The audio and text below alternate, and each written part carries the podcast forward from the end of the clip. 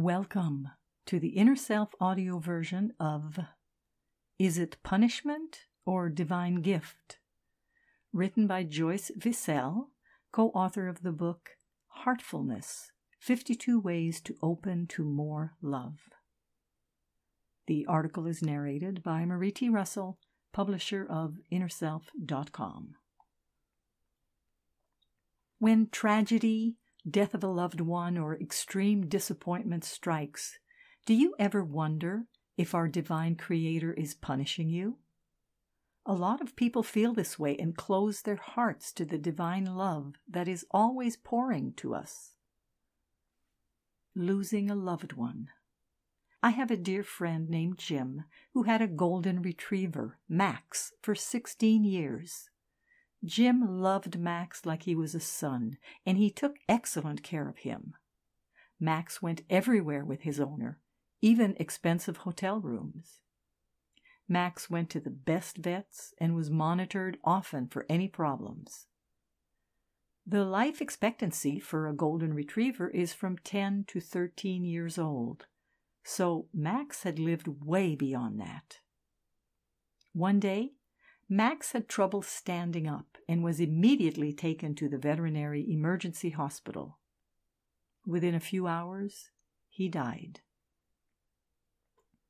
Our friend was devastated, and after a few days of crying, he reported to me that he could no longer believe in a loving Creator.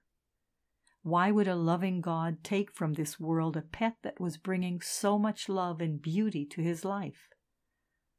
Jim felt that he was being punished. I urged him to be grateful for all the wonderful years that he'd had with Max and to begin to look for a gift in the experience. In time, Jim realized that Max had had an extraordinary life and that if he had lived even two weeks more, Jim would have been in Europe working and would not have been able to be with him for his final hours on earth. As it was, Jim was able to hold him every second and tell him over and over again how much he loved him and to thank him for all the joy he brought. Losing everything.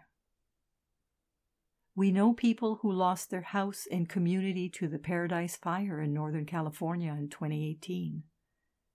In just one short day, an entire small town completely burned. This was heartbreaking for all of us who watched, and even more so for the people who were there and lost so much.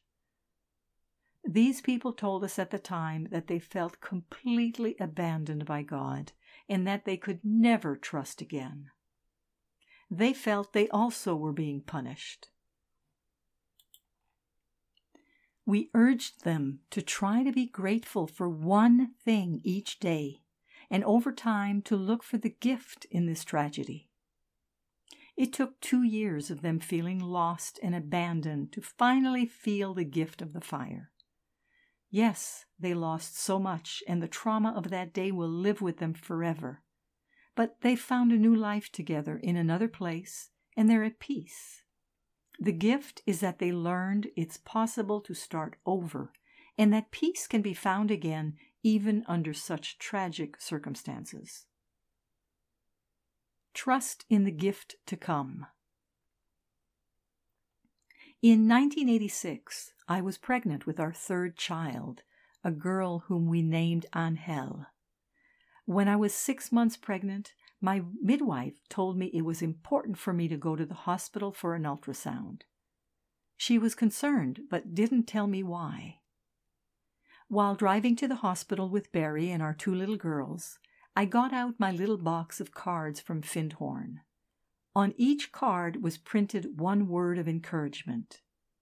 The card I picked said, Gratitude. I knew that whatever happened, I needed to be grateful. At the hospital, in a very clumsy and hurtful way, I was told by the examining doctor that our baby had died. I felt devastated. Never had the pain of loss touched me so deeply. My parents, who were visiting us from Buffalo, came to the hospital to take our girls home with them, while Barry and I went to another doctor to discuss my options for the removal of the baby. In the brief time of seeing my mother as we brought the girls out to their car, my mother gave me a hug and said she understood. She had had twin boys that died at six months old. She told me to keep trusting and to know that a gift would be coming as a result of this loss.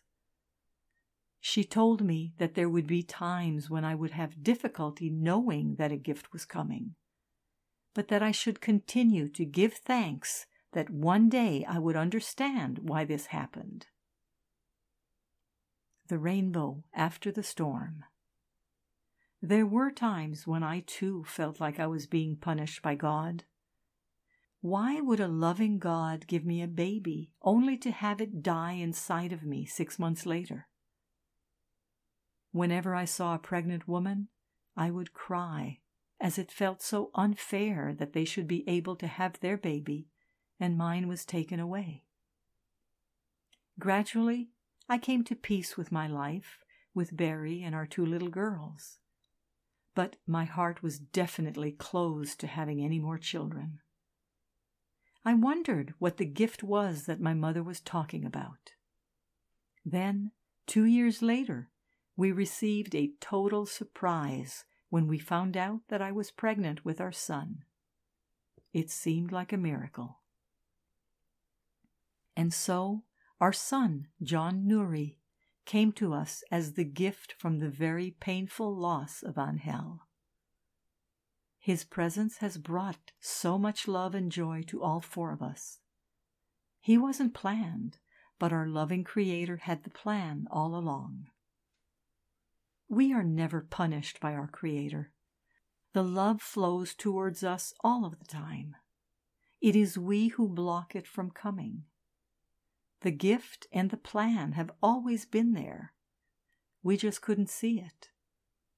The gift for my mother when she lost her twin boys was that two years later I was born. She would have never had me if those twins had lived my mother and I were indeed a lasting gift to each other. This article was written by Joyce Vissell, co author of the book Heartfulness 52 Ways to Open to More Love. The article was narrated by Marie T. Russell, publisher of InnerSelf.com. We hope that you have enjoyed this article. For over 30 years, we at Inner Self have sought to encourage new attitudes and new possibilities. For more inspiration, visit us at InnerSelf.com. Thank you.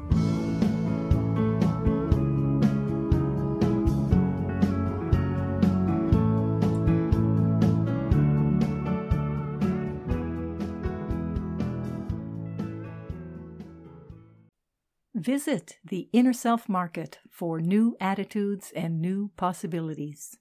You'll find inspiring books, wonderful music CDs, audiobooks, card decks, candles, jewelry, gifts, all kinds of wonderful things. Visit us at market.innerself.com.